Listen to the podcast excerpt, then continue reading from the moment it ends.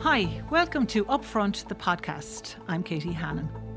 I'm going to be chatting to all sorts on here. Today my guest is an international star of stage and screen, but they might also be people who can give us an inside track on the story of the week, or people who have their own story to tell. The main thing is that whoever is on the other side of the mic, I'll ask the questions I think you'll want answered. And I'll try to get a little more for you than that too.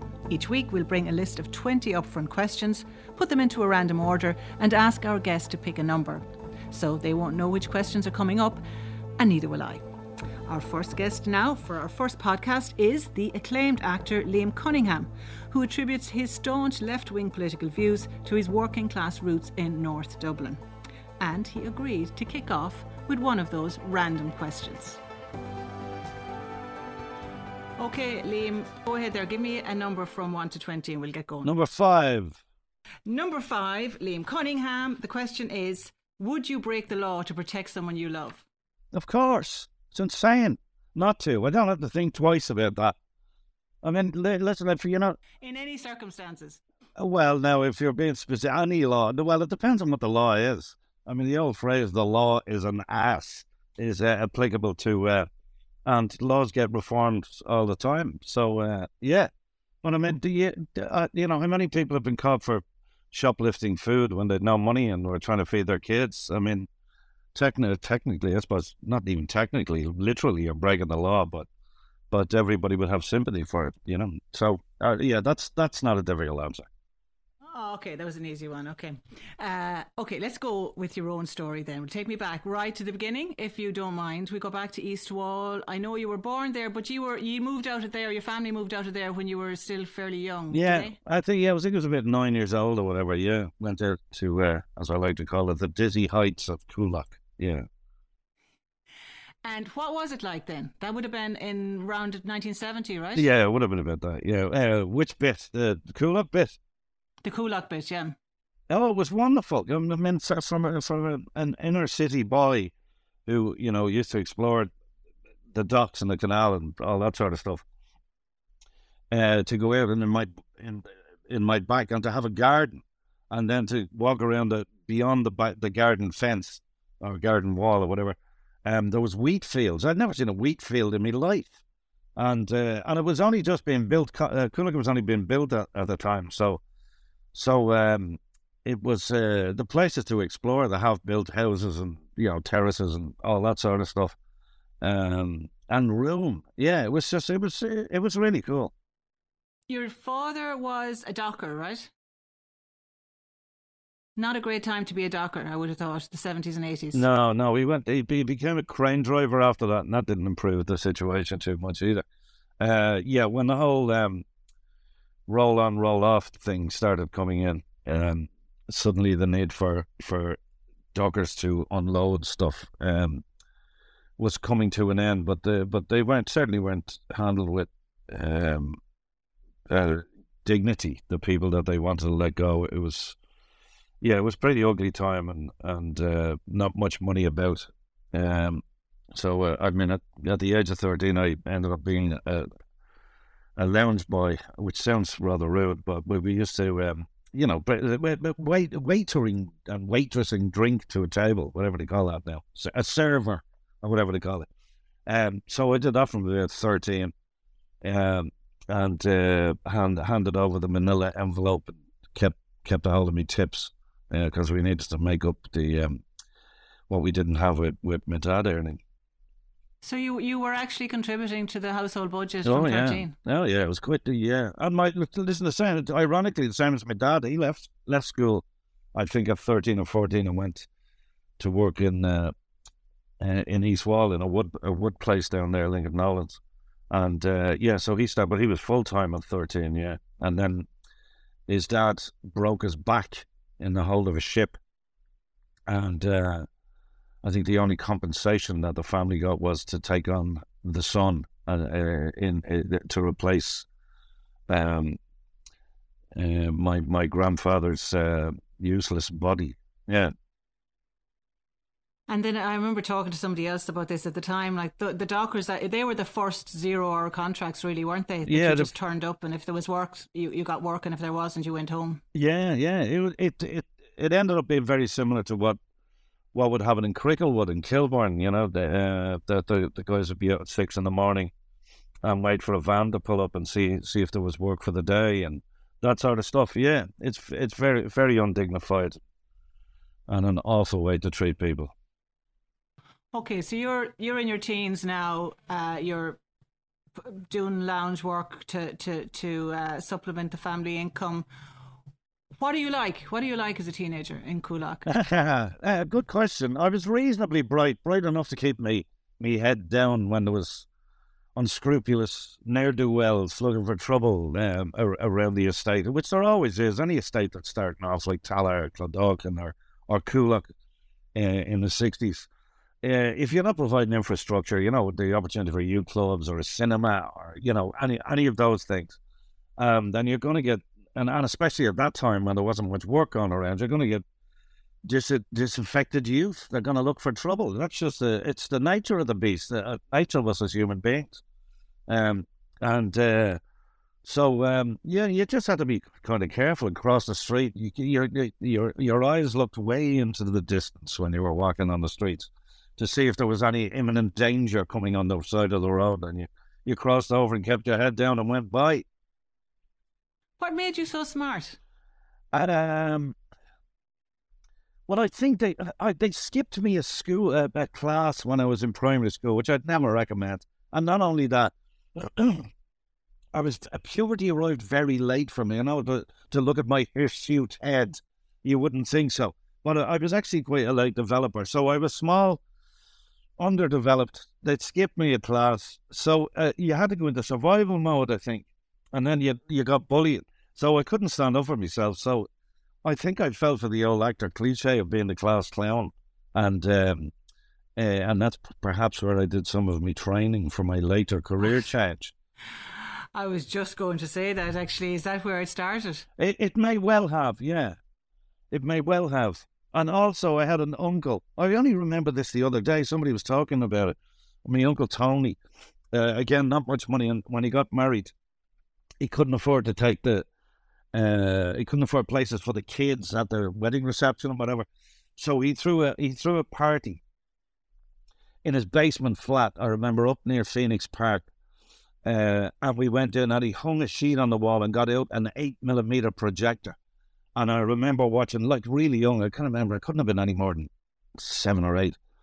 And he projected Frankenstein versus the Wolfman on the sheet. And I remember, I think it must have been the first time I'd actually physically seen a projector and looked at this magic lamp doing, what the hell? And this roll of celluloid going through this machine and putting Lon Chaney and Boris Karloff on a bed sheet on a wall. And I think that I definitely think there was something flicked a little switch in me. But a bit of a slow burn, obviously, because I didn't do anything about it until 20 odd years later. Yeah, but it sounds like you were imprinted at that moment. Oh, I certainly remember that, the magic of seeing that machine, yeah. Wow. Come here, you would have been what? Would you have been 2021 when Stardust happened in when was it, 7? No, I was younger than that. Where were you? Where were you? Do you remember, like, is it... I remember exactly where I was. I was in, I was up having a lemonade. I was a biker, motorbiker at the time, and I as far as I remember, I was up at the Summit Inn out in Holt, and you didn't drink when you were on a motorbike at the time, but it was a late night place because it was just death if you drink on a motorbike. I'm driving back down, and I drove, for some reason I drove past the Stardust just before the fire happened, not long before that fire kicked off, and I remember getting into bed and hearing the popping of, I later found out, I think they were propane tanks. My dad had not a car at the time, and him and a couple of neighbours, the fathers, dived into one of the fathers' cars and went off in search of information, because all we had at the time was radio. But did you have siblings who might have been there? My sister was in the fire. Oh, she was there? Yeah. She was 2 years younger than me, so she would have been 17, I suppose, 17, 18, something like that. No mobile phones. The radio was on. It was live reports, and they kept they were saying there's 3 dead. 20 minutes later, there's 5 dead. And the number kept going up. And the waiting, as you can imagine, was horrific, because with every increase in the number, it got closer to the possibility that it was one of your own. So I hopped on the bike and I went straight to the Mater Hospital, and it was carnage.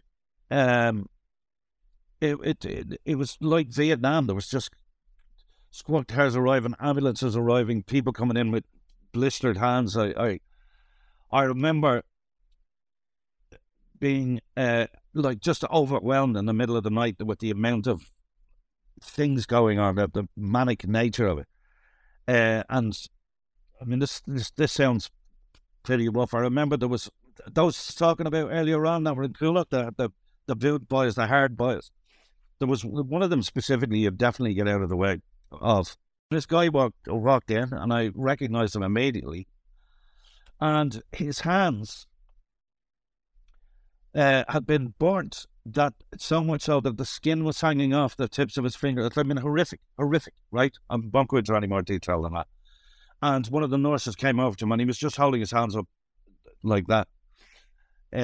And this sight of this scary individual looking for help. And here's the weird thing. She said to him, "Look, come over here, I'll look after you." And he said the following. I was just like, he said, "Look, I'm okay. There's people worse than me. Look after them first." This, you know, fearsome reputation, bum, bum, bum. And he did this. And the mess that made of my head when somebody that, you know, when your preconceptions are just shattered. I'm looking for my sister, blah, blah, blah. Anyway, a couple of minutes later, some guy came in that I knew my sister knew, the friend of, and I said, "Have you seen Maria?" And he said, "I saw her, yeah, she's, I saw her getting in the back of a squad car with her friend. So I figured she's obviously not too injured if they're putting her in a police car and not an ambulance." So I hung around as long as I, and there was, you know, there's obviously Vincent's, and at the time where Jervis Street Shopping Centre is now, is Jervis Street Hospital. So I went to Jervis Street. And they were wonderful in there. They said, "Look, again, we're trying to take care of people, but go in there. There's people that are not too injured. They've put out camp beds." And I walked in, and my sister was in there with her friend beside her. The relief of that must have been. Yeah, and I stayed for 2 minutes, and I said, "I have to get home. They don't know you're okay. I have to get home." So on the way home was her friend Catherine. So I said, "I better go into her first, her mum first," because I knew they would be out. And this actually happened. I parked up the bike, I left it running, I ran up just to knock at the door on the way home to my mum to give her the good news. And I knocked at the door, and her mother opened the door in her robe. And I just said, "Look, I've just been to Jervis Street Hospital. I've seen Maria and Kath. They're okay." And she punched me in the chest. It was the weirdest thing. She just punched me in the chest, and she called me a liar, because she'd been listening to the news reports and was convinced that there was hundreds dead and her daughter was dead. And I had to fend her off. And I just said, "She's fine. I can't hang around with you. I have to go up, and I've told you first. I haven't even told my mum." And I hopped on back on my bike, and it was, you know, 300 yards away. I ran in and told my mum. And then we had no way of getting the message to my dad, who was searching, and I didn't know where he was. They were out. They could have been anywhere. Yeah, it was horrific. Yeah, it was. Listen, that was pretty bad night, but it just got impossibly worse for the victims' families. Yeah. Yeah, the aftermath of that, yeah, and how it was reported, and how, you know, the official reaction to it, if I can put it that way, to yeah. The fire. Just talk a little bit about what that did to that community, to your community at that stage. It was absolutely the first thing that everybody seemed to do was start finding excuses and trying to blame the people inside. It was exactly for them that know and for people that know about the Hillsborough disaster, when the police and the newspapers, specifically The Sun, started blaming the victims. And it took them so many years to be exonerated. And this is not left-wing, chippy, working-class stuff, purely because they were working class. And Charlie Bird put it perfectly at the memorial that I went to at the Stardust. They put up a large marquee, and the families were there, and I popped in along. And Charlie was absolutely wonderful because he was on the scene that night. And he said... And he has worked, and just to say, Charlie Bird has worked with those families over the unbelievably years and stuck with them. Yeah, unbelievably so. And he was fearless. Everybody was thinking it. But it took Charlie to say it, and Charlie said if this had happened in Annabelle's or anywhere around Dublin 4 or Dublin 6 or whatever, that this inquiry, the inquiries wouldn't have been going on for 40, 50 years, whatever, 40 years. It wouldn't have gone on. People were abandoned. These working class people were blamed. It was disgusting, and it's still going on. It's the disregard. So the people just felt swept under the carpet and were full of anger, and quite rightly. I know that those inquests are finally about to get underway. Finally. Do you think you could be a witness at that, actually, just having heard your story now? Well, I wasn't there. I wasn't at the mine is a very small part of that story, but and I wasn't involved, but the nuts and bolts of why that happened to me, so it doesn't happen again. And people stop swerving from the blame of what went on, and that's what needs to be done. Did it shape your political outlook at that time? There was loads of things. My dad's employment troubles.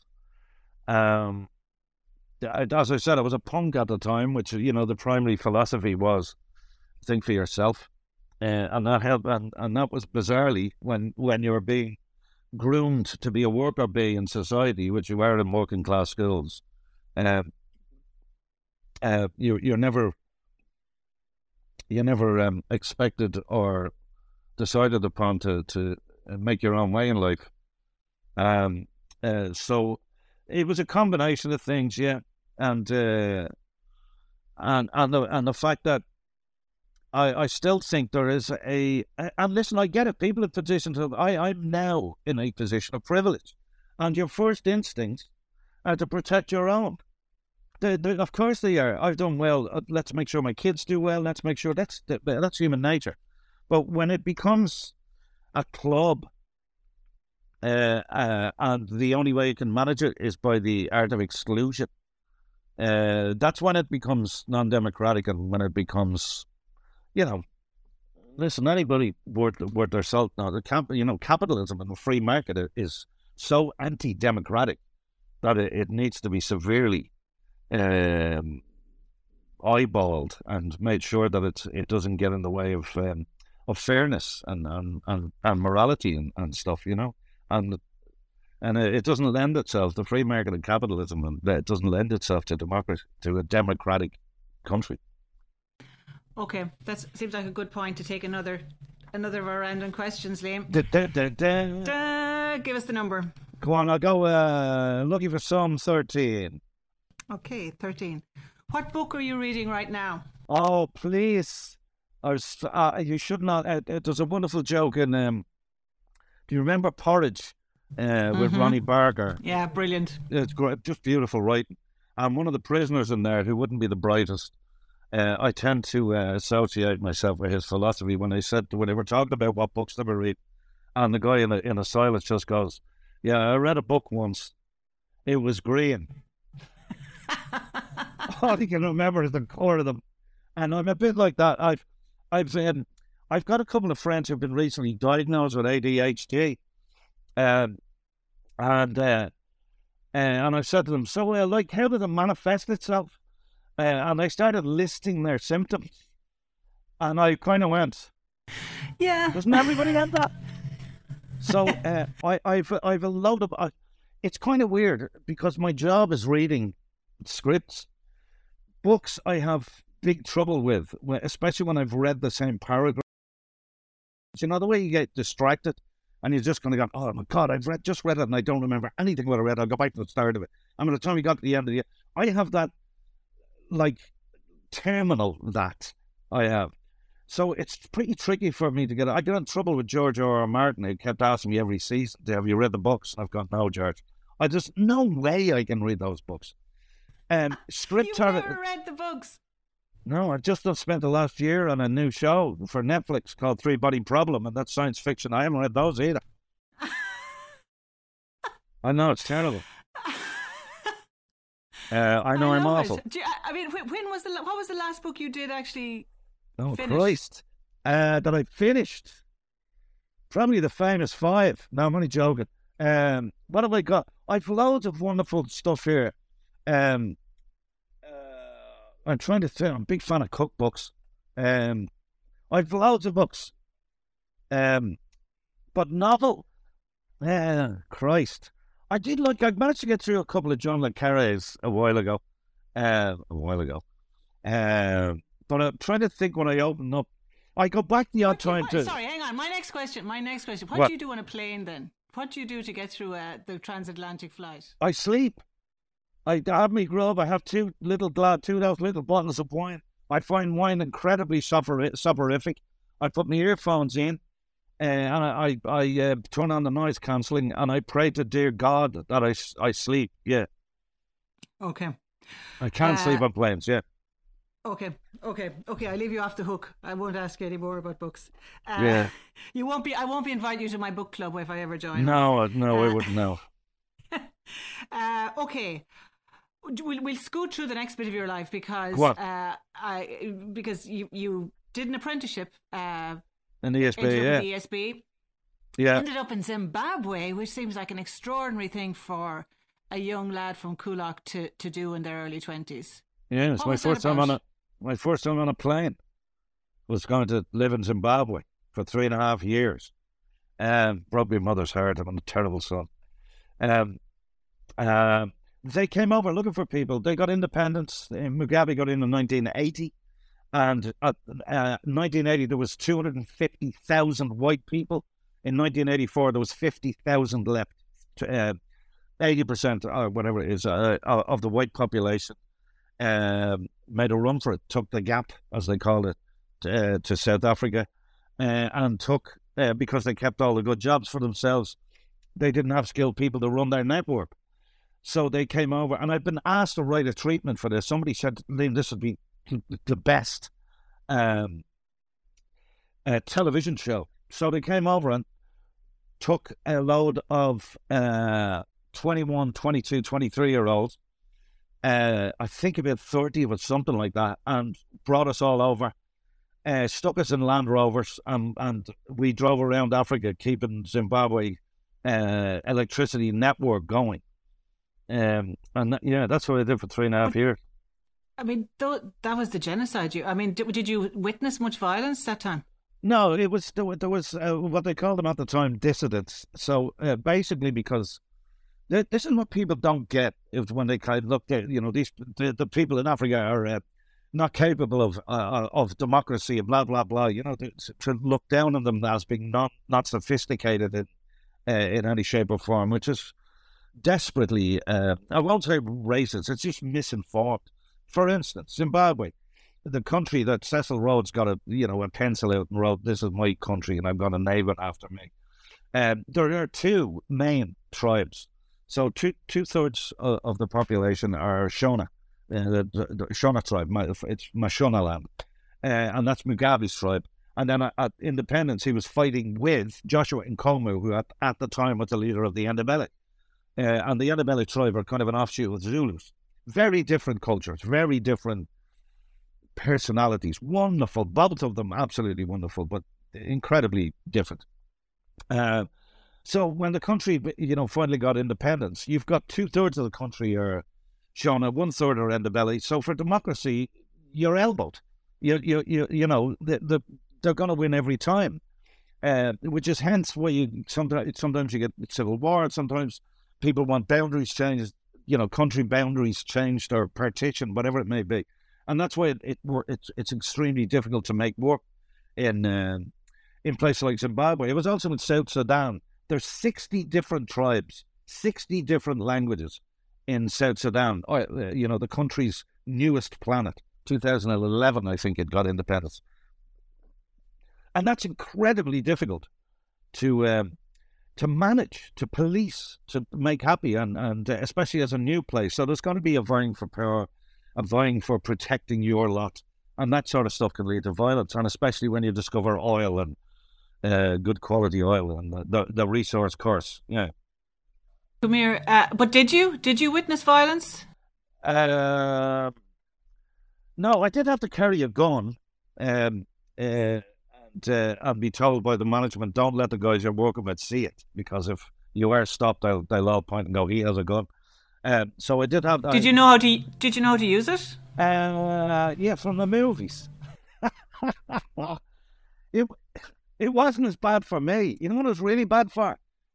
The lads didn't understand. Some of the other blokes were asked by the African interviewers, were you in the FCA?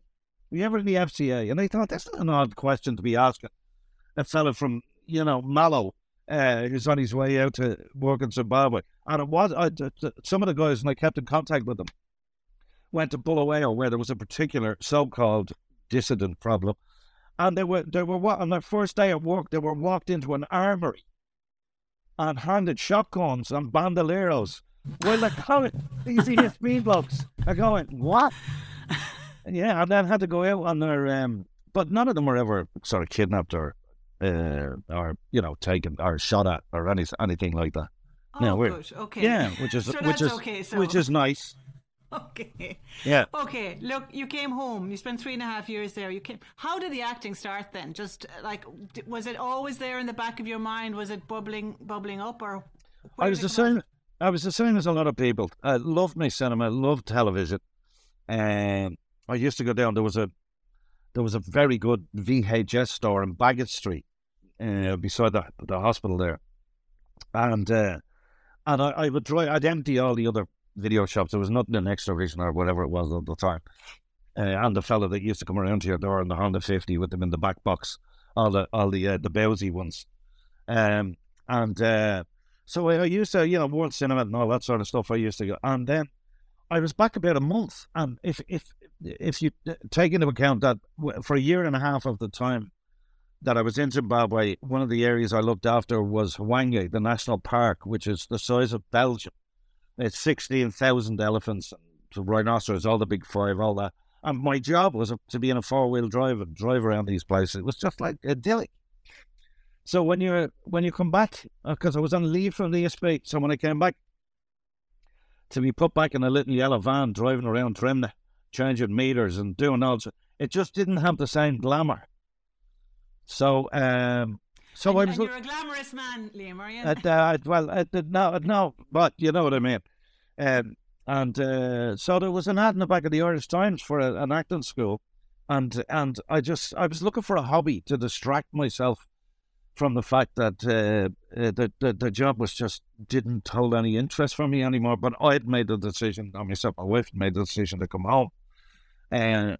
So, and then when I did an audition for the action school, I got in. It was weekends and evenings. But when I started doing it, that peculiar thing happened where I just completely fell in love with it. It just became a drug. I just loved the problem solving of it, which I still do. The how do I get this truthful? How do I make it interesting? How do I make it entertaining? That puzzle, that jigsaw puzzle, I still find incredibly interesting, and but I wasn't expecting to. I didn't. So, but I got so into it that I just had to pursue it. And like, did you sense yourself that you had something special as well? Like that you had something to bring to it right away? Was that something? No, I was much more selfish than that. I was enamored with the doing. I still, to be honest, and it's not any sort of silly false humility or anything like that. I don't really, I'm still embarrassed telling people that don't know me that what you do. I just tell people I work in television. I can't say, I find it that the word actor does not like leaving my head. I love acting. I just don't like the idea of being an actor. It's never sat well with me. That might be a bit chippy, but you know, Let me just tell you now, that's definitely chippy. Okay, well, fair enough. It's you know, Mayor Colba. Yeah, it just had so many negative connotations there, and all that sort of thing in it.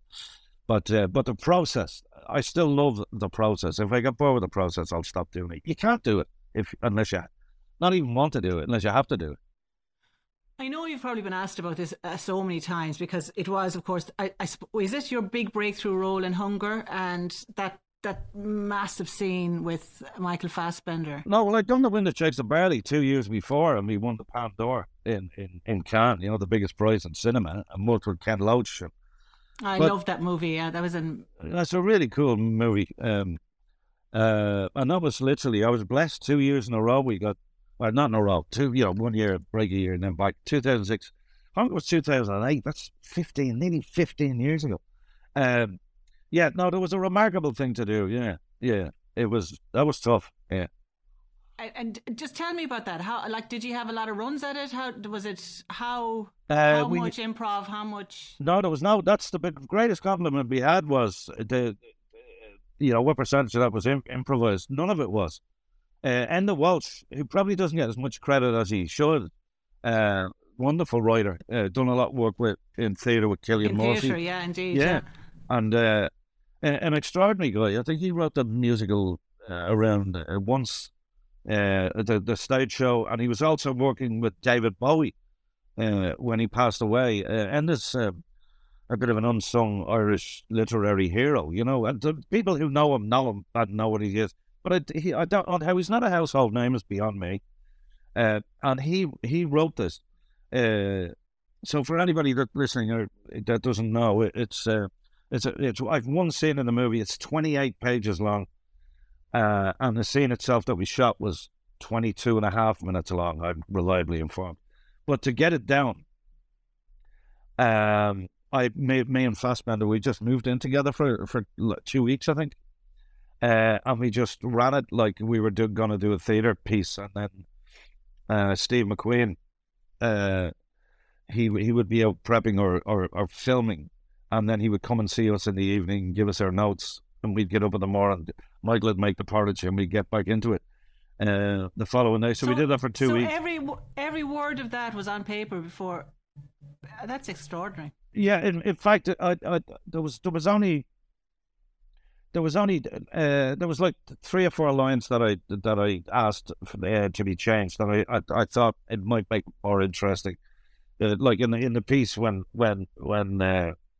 Michael Fassbender was playing Bobby Sands, when he says we're going on a hunger strike in the original piece, and this is tiny. It was a shock to the priest that I played, and I said, look, we've got 8 pages of build-up, small talk, and they're talking about smoke and the lamentations and all sorts of wonderful lead-up, and I just thought it'd be much more interesting when you know, Bobby Sands says, we're going on hunger strike, and the priest just looks at him and goes, yeah, I heard that all right. So is that the previous small talk that we got? You know, it's those kind of things, just to grow it up a little bit. But just a couple of little sentences we took out. It's an extraordinary piece he wrote. Extraordinary, yeah. Really, I never knew that before now, before the second. That is extraordinary, yeah. I have to say. Do you have strong personal views on the national question? I think they've, you know what? I think they've found a balance. It's always got to be what the people want. And the idea, I suppose, with a good Friday agreement, that in the event of the majority of people now that Ireland want to join the rest of Ireland, then that's what should happen, because that's what's democratic and it's what we've chosen to pursue. I think we've got to be very, very careful to take care and to build the confidence of the unionists and the loyalists that they would be comfortable as part of a united Ireland. I think they'd be insane not to be, seeing what's going down across the water, and the fact that the UK evidently views Northern Ireland as a thorn in its paw and would happily get rid of it. I think if they could do it with the least amount of embarrassment to them, you know, they'd no choice for Hong Kong because they had a 100-year lease or whatever on the place. But I've no doubt at all that the powers that be across the border would like to be rid of the place. And I think a lot of unionist people and loyalist people realise that too. Okay, bring me on to Game of Thrones. Another game changer. Never heard of it. Never heard of it. I mean, it is so massive, obviously. Yeah. It's such a cultural moment, really, I suppose you'd have to say. It's beyond... it did become a phenomenon. Yeah, it did become. People have called it perhaps the last water cooler television programme, because everything is so fractured now. Yeah, with your apples and your various... Yeah. Tell me about your character, Seaworth. Did you, because it seemed there's a lot of you in that character, obviously. Did you have a role in developing that? Not at all. No, no, no. When you're working with proper writers, I've been blessed. The word is always king. And when you're working, I was lucky enough to do a year and a half at the Royal Shakespeare Company, and you examine these beautiful things that these people have put on pieces of paper and that make us cry and laugh and blah blah blah. And the two boys who created the show, Dan Royce and David Benioff, they met at Trinity College. They were one was a Beckett head and the other was a Joyce head, and that's where they met, and their relationship kicked off from there and culminated in them coming across these books and wanting to adapt them.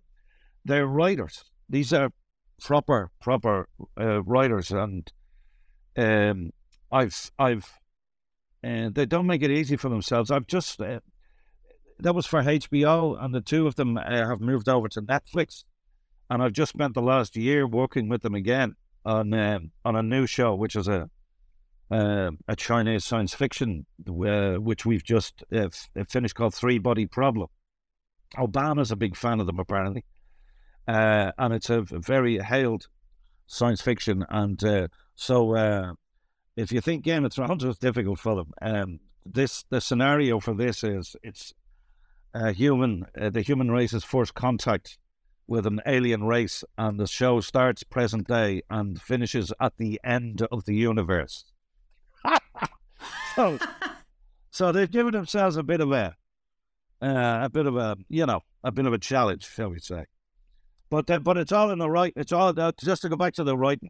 They wrote this guy. This was so manic, that show. If you think about it, there was various people that were decent in it, like Samuel Tarly. John Bradley's character was an enormously decent, moral, clever individual, and you needed, with the amount of backstabbing, grasping for power, and double-handed behavior, and that horrific disease that is the desire for power. You needed somebody described Davos Seaworth as the moral compass of the show. Is that he was the one that stood up and goes, "You can't do this. This is it's not always means to an end. The end is not worth it if the means are wrong." So he was, there was a bit of a Jiminy Cricket about it, you know.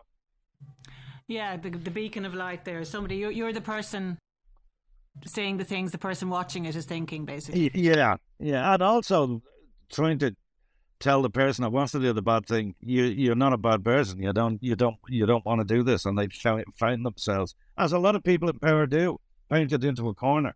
The old, the excuse of political expediency, and it has to be done. It's for the greater good. It's really, is it? Yeah. Okay. Look, we'll talk politics then, and the current massive political issue here right now. Yeah.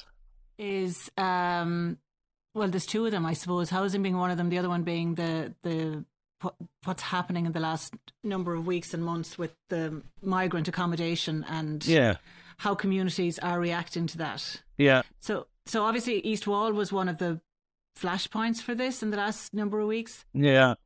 Yeah, there's a few agent provocateurs down there preying on people's fears. Yeah, we get, that's easy to see. Listen, Mark Twain said a wonderful thing, that if you get a jam jar and you put 50 red ants and 50 fire ants and put them in the jar, they won't do anything to each other. If you pick up the jar and shake the jar, they start killing each other. So the metaphor being, the migrants aren't the problem, the people aren't the problem. It's who's shaking the jar.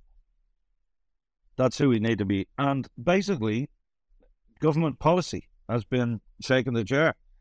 You know, the official figures are with over 160,000 vacant, derelict buildings. More than enough capacity to hold on. This idiotic hashtag, Ireland is full. We're not even as full as we were before the famine 150 years ago. It's just, it's lunacy. It's grabbing onto it. It's misinformation. And the people who are protesting, and they have every right to protest, as long as they keep it without fear, without hate, and without threat of violence, they can do anything they want. They're aiming their anger at the wrong people. This has been consistent government. Like, I'm being generous. I'm putting it down to ineptitude. Other people would look at it as malevolent. But when you're inviting people in, when you were at school and I was in school, what did we hear loads about from our history teacher? The absentee landlords and people having to have a revolution to get rid of absentee landlords. Successive governments have invited absentee landlords back in with the hope, the stupidity of the hope that they would, what do they say? Build them high and sell them cheap. That they would come in, build these places, they'd be cheap, everybody be looked after. That's not how it works with investment funds. They maximize profit. Greed is their credo. And it was in their interest to keep those prices as high as they can because the people giving them the money want to see, if not a return on their investment, they want to see that their investment is getting larger. And the only way to do that is keep the prices up to the extent that they will keep their new buildings empty to keep a shortage, to keep the prices up. They have no concern for people. And the gullibility of a government who have been lobbied into a position where they were persuaded that this is a good thing. When I am a child of Coolock being built by the Dublin Corporation, and had a good upbringing because of it. And the same for people in Tallaght, people in Clondalk, and all the working class areas and around the country, of course.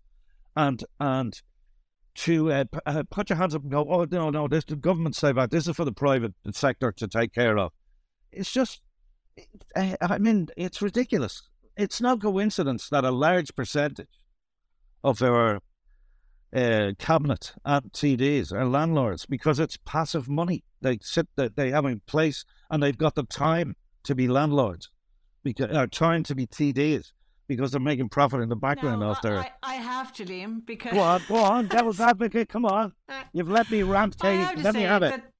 That they would say, because they have said in all of these debates, that at the time, it's all very well to now be wondering where we should be getting our capital from. But at the time, post-crash, there was very few options. There was no other investment was going to come in and build any houses here. Or the industry, the construction industry here was on its knees. And that there were few options and that at that time. That was the best. So that I'll just throw that into your mix there. You can, but I'd have to respectfully correct you by saying, in the 60s, before we were even in the EU and got European money, Coolock was built, Tallaght was built, Clondalkin was built at the time of huge amounts of high unemployment when we had no money. Where did that money come from? And things have never been better. If you listen to the government, the spreadsheets look fabulous. We've so much money that Pascal Donoghue put $6 billion in a rainy day fund while there's a monsoon outside the doll. Again, I would have to say. Go on, I listen to you, Katie. They will say that, and I do think now that we are in a different zone, actually, because I don't think, like, for years we didn't have the money, we couldn't do it, we didn't have the money. Now I think there is no dispute that we have the money is there. They couldn't spend $1 billion of the money last year. I think the problem now is we don't have the capacity to actually spend the money to build the houses. We don't have an industry that is tooled up to actually produce the number of houses we need. I think that's the situation we now find ourselves in. We did it in the year 2000 when we went on we took in those 50,000 Polish people arriving every year to do construction. We've got a load of migrant would be delighted to come in and make a living and send money home, the same way the Irish have done for the last 150 years. This is easily doable. We did it 15 years ago. We did it in the 60s. What's to say we can't do it now when we have the money?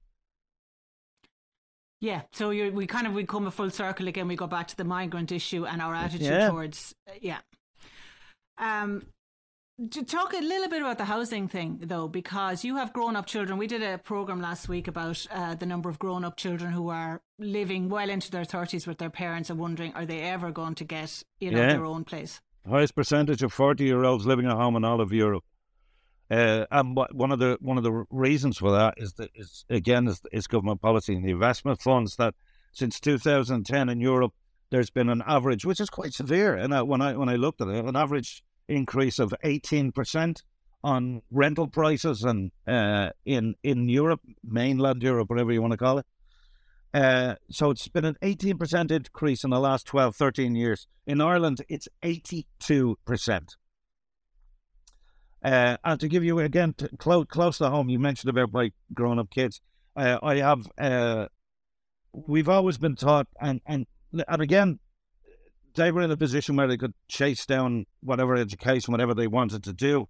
And my daughter, who's married now, she's married a year. And she's just managed to get a house. They're 30, and they've managed to get a house after living with us for 10 years. Now, he's a PhD, he's a doctor of economics. She has her own business and she works for a wonderful company. She's a video game designer. They brought that back in, as a lot of people do in college, and try and get their hands. The social contract is, if you work hard, if you do bad, you will have a nice existence. You'll not be having a private jet, but you'll enjoy your holidays from a change of care every couple of years, afford children, childcare, whenever you need to do distance. That has been danced on. They were laughed at. And obviously because her husband was pursuing his education as well, which is, when you go into a bank saying, I've got my PhD and all that, you've no credit rating, you've no this, that, and the other. And they were laughed at for getting a mortgage. So if you're... have decided that you're going to be of great use to society, and society says, actually, we don't really value that anymore. Not enough for you to have somewhere to kiss your children on the forehead when you want to go to sleep at night. And when you've got, because everybody sees it as a working class problem, a blue collar problem. But when it starts hitting those kind of people, when that's when it's right across the socio-economic rainbow, that's when you know you're in trouble, and that's when the authorities or government or whatever have not been taking care of business, because that leads to a mass evacuation of people to go because they leave to go somewhere where they can actually have a life worth living, and it's so short-sighted.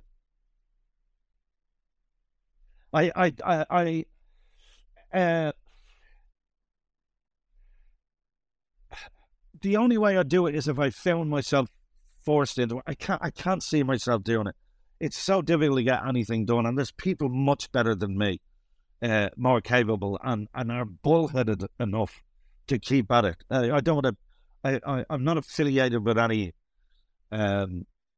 political party or anything like that, but I admire.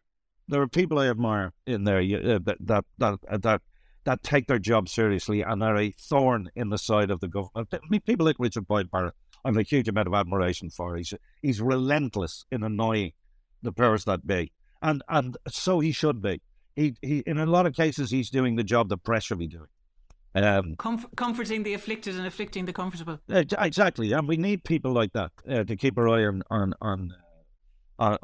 the lucky governmental people. Speaking of the comfortable, Liam Cunningham, people might look at you and say, "Isn't it fine for your man, Mr.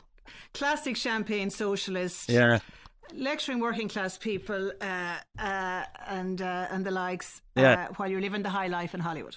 Yeah. Oh, yeah, I've got accused. Yeah, I've been told to shut your mouth. It's all right for you and your gay community in Hollywood. God, you're telling me. I'm in the same house I've been in for the last 35 years. Yeah. I live simply. I've always been wary of...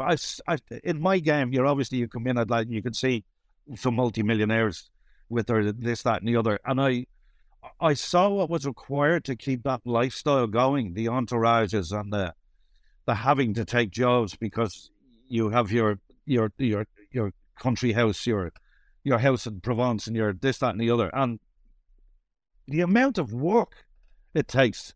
And just I don't have it in me. I'm sure I could. The amount of money, you wouldn't believe the amount of money I've turned down. The various jobs I've been offered should they go, especially in TV. Huge money in TV, and I drive a little car. The simple life is much more, there's more contentment to be had in a simple life than there is in that BS. You must have made a few bob though in the last few years. Well, you know what? I think I'm entitled to make a few quid because I've had the sheriff at the door. I've nearly lost my house. I've had major trouble on occasions, just throughout my acting career, trying to put food on the table. And after 30 years of doing this, it's the bizarre. It's the only kind of profession that if you're 30 years working in the bank and you're a bank manager, they go, "Oh yeah, it's all right for you with your big champagne." Yeah, but nobody looks at the 25 years you were on the counter and all that sort of thing. I've paid my dues. Surely I'm entitled to a bit of luck at this stage. Would you begrudge me a bit of luck after 30-odd years of doing this? We are not begrudging you anything. Yeah. One last question and I'll let you go. Go on. Another number. Oh, crikey, 90. Who is your number one dinner party guest, dead or alive? Oh, crikey. That's a really good... that's a good question. Oh, listen, I could get there's the obvious ones, of course. There's Mandela and all those. Madiba, because I lived down there and I was there when I was in South Africa when he was being buried.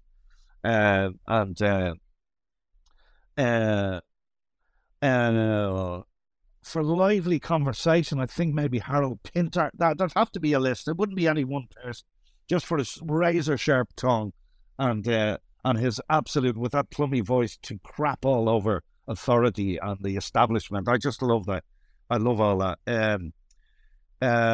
Dead or alive. Caravaggio. I'd quite like to sit down with Caravaggio. That maniac. The man that can do the Temptation of Christ while going around murdering people in Naples, Malta, and Rome. I want to see how that brain worked. I'm interested in people, not not even so much that I achieve things. Obviously, the famous people have achieved whatever, but I think Caravaggio would be interested. I'd like to see. I'd like to see if he'd box the head off me after a nice bottle of Chianti or something. Yeah. Is there going to be any women at this dinner party? Of course. Listen, there's a million women. I would like a kind of quiz Mother Teresa, see what she was like. Marie Curie. I find the Williams, I haven't seen the movie, but the Williams sisters, I just love the idea of where they've come from and find out where their journey has been. Sir Leif Johnson was the president of Liberia. I did a little bit of work in Liberia.